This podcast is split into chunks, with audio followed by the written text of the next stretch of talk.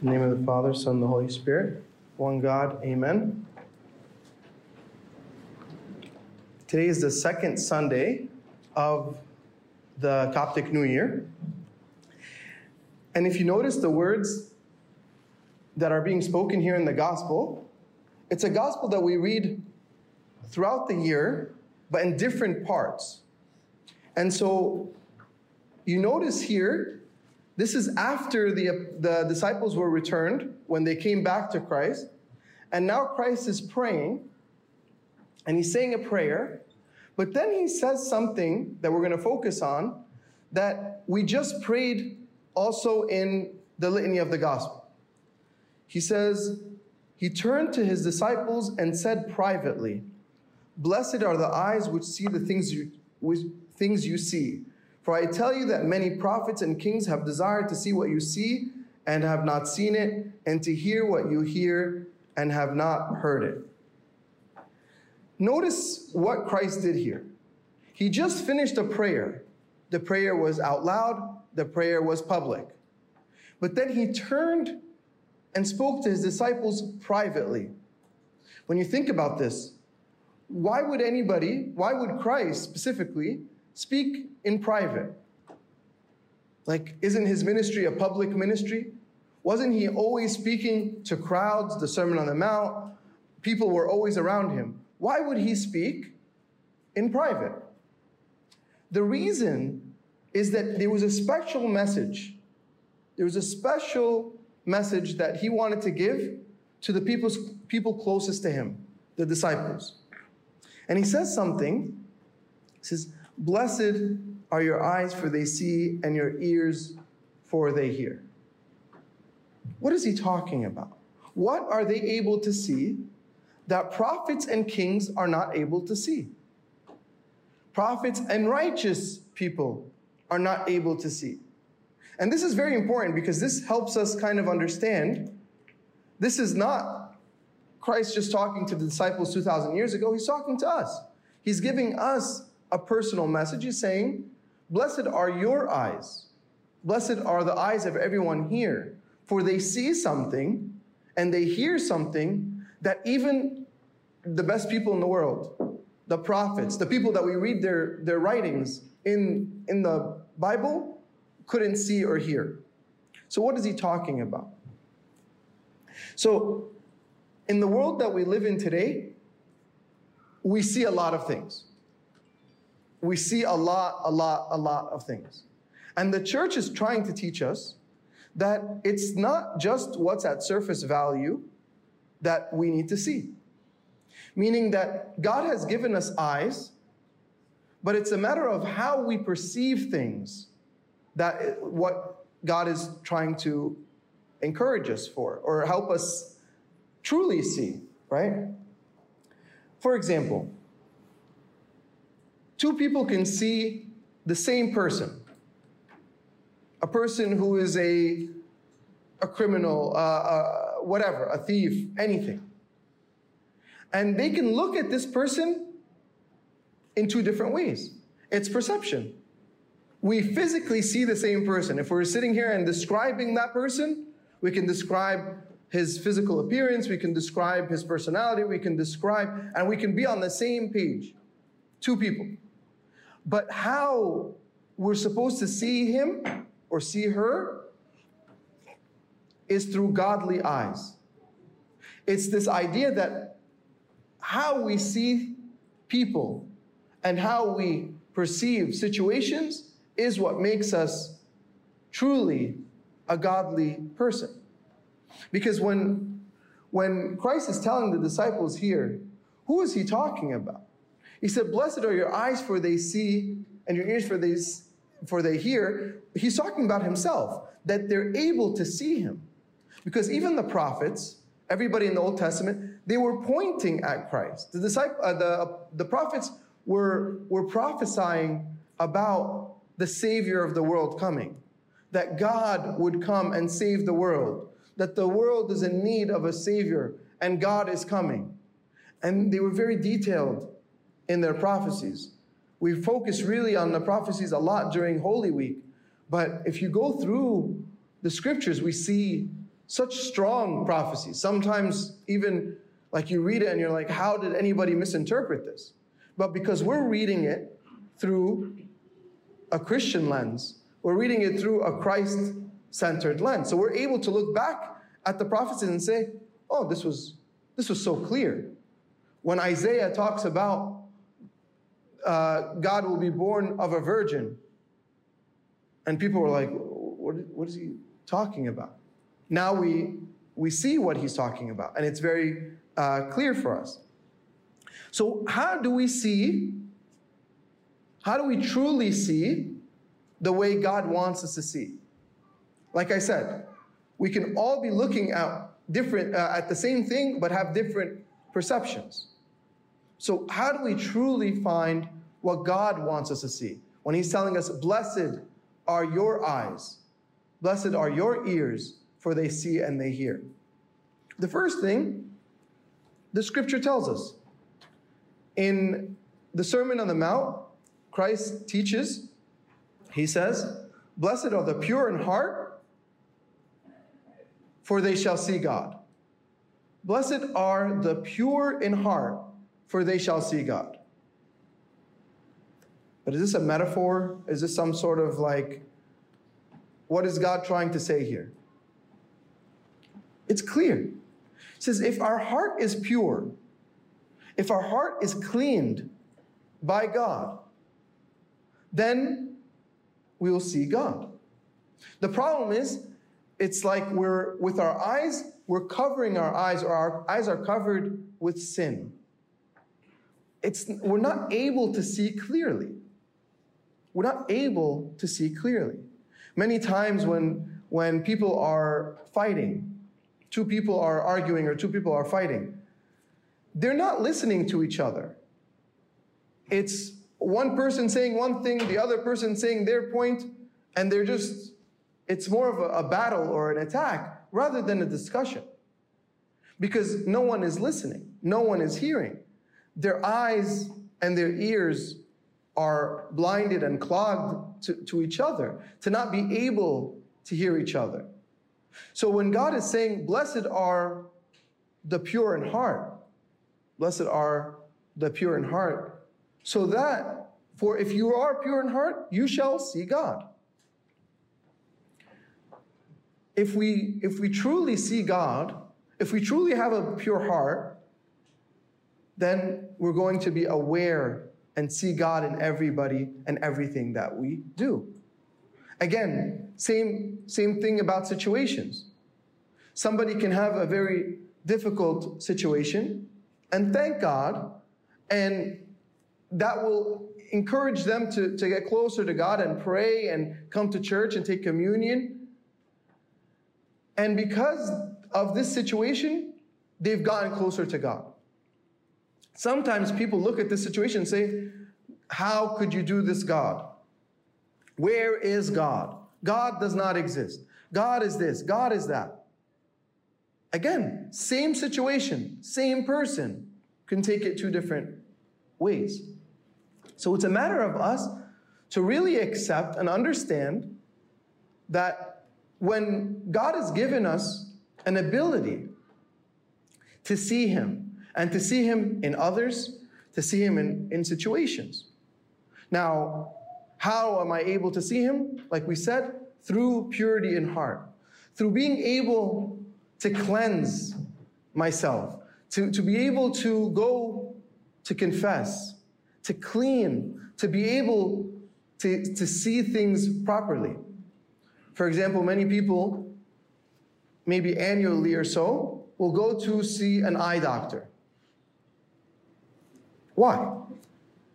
You go see an eye doctor so that you could potentially correct your vision through glasses, through whatever procedures. The idea is that you need something to help. Many people are okay with a little bit of blurry vision because of the inconvenience of going to make an appointment and buying new glasses and, and all that stuff, prescriptions, things like that. But truly, if we want to fix our eyesight, we take that extra step and to go see the physician that will help us properly fix our eyes. And so when we're struggling, when we're struggling to see things, to understand things the way God wants us to understand, our goal is to go to the true physician who's on the altar. And the church gives us the tools.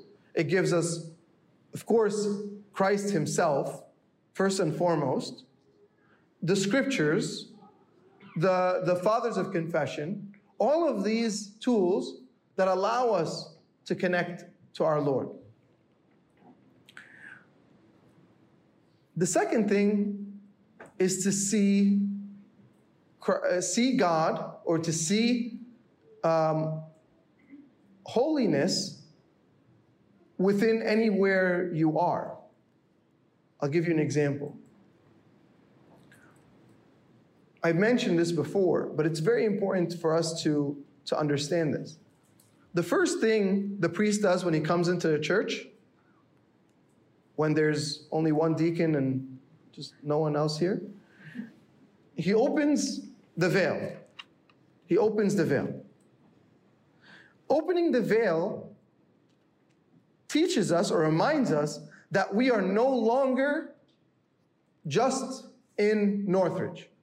We're no longer here on Roscoe Boulevard. We're now in heaven. Because truly, Christ is on the altar. Truly, that we are in heaven now. So if we are in heaven now, what else does that mean? That means that there's saints and angels among us, sitting among us, praising among us. Now, many of us come to church and it turns into this routine, but we don't really acknowledge or feel that there are other people here, right? There's, there's angels and there's saints here. We, we, we struggle with that because we look at things at the surface. That's what we're used to. So if I don't see an angel, there is no angel. If I don't see a saint, there is no saint. But truly, we need to look through holy eyes. Like there's, like, as if we have to put on glasses, like with a God prescription, just to, God glasses, to be able to see things that the world might not be able to see. The angels that are here. That's why when we pray, the deacons inside are holding candles in certain parts. It's not so that we can see. The light's on, the chandelier's on. I don't need the candle to see anything. But it's for the angels, to represent the angels that are there. Or at the final uh, uh, prayer, when we, when the angel departs, it's not just that we're just saying things. We're actually saying that there's an angel here, and we're asking them to pray for us as they return. And then the first, the, after we the, the blessing of the water, then what happens? Abuna closes the veil. Our our time at in in, in heaven has ended. But now it's but now what made this heaven is that Christ is on the altar. So the other aspect of seeing is also to understand. Because just like we say in the litany of the gospel, we say, Blessed are your eyes for they see and your ears for they hear. May it be worthy to hear and to act. To hear and to act. To be able to see what's happening. Like some people look at communion and say, This is a blessing. It's not a blessing. It's more than that. If we limit it to a blessing, we're missing the whole point. This is our Lord and Savior on the altar. It's actually God on the altar. That we are able to partake of his body and his blood. This is a, it's something that we can repeat as many times as we want. We can experience it as many times as we want. But to really truly understand, again, takes a lot of prayer, it takes It takes a lot of work. It takes a lot of faith to truly see that Christ is on the altar. That when I take communion, I'm taking Christ. I'm actually abiding in Him and Him and I. That now we are one because I partake of Him. So blessed are your eyes, for they see, requires us to really have faith, to really purify our hearts, purify our minds, in order for us to connect and to see God in the way He truly is. So the first thing we said is uh, to see Christ in people, to see God in people. Second thing is to see God in situations. To see God in situations. The third is to see God in church and around us and in the altar. One more thing about that part about the church. A few years ago, or right before COVID, the, the priests got together and actually we even spent some time with the servants to discuss there's a big issue in our church.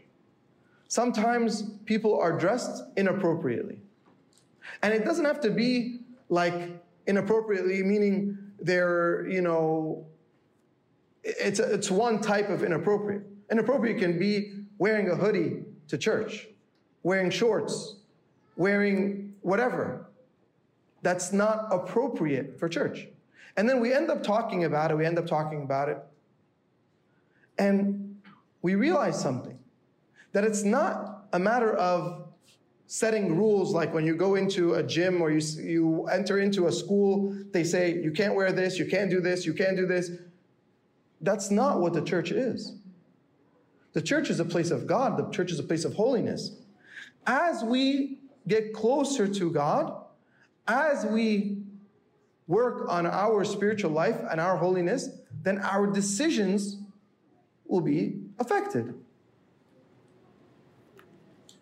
what I'm wearing, how I speak, who I'm talking to, who are my friends, who, are, who am I dating, what does my relationship look like? All of these things will be affected by how close we get to God. If I am close to God, if I'm working on my relationship with God and I'm delving into the scripture and I'm praying and I'm taking communion, my lifestyle is going to show it's going to, there's going to be a result of that. My, the way I speak, the, what I watch, what I hear, the music I listen to, the people I surround myself with, all of that will be affected. So blessed are your eyes, for they see. It doesn't just stop there. It's that we may be worthy to hear and to act on based on what we're seeing and what we're hearing. How many sermons have we heard in our lifetime?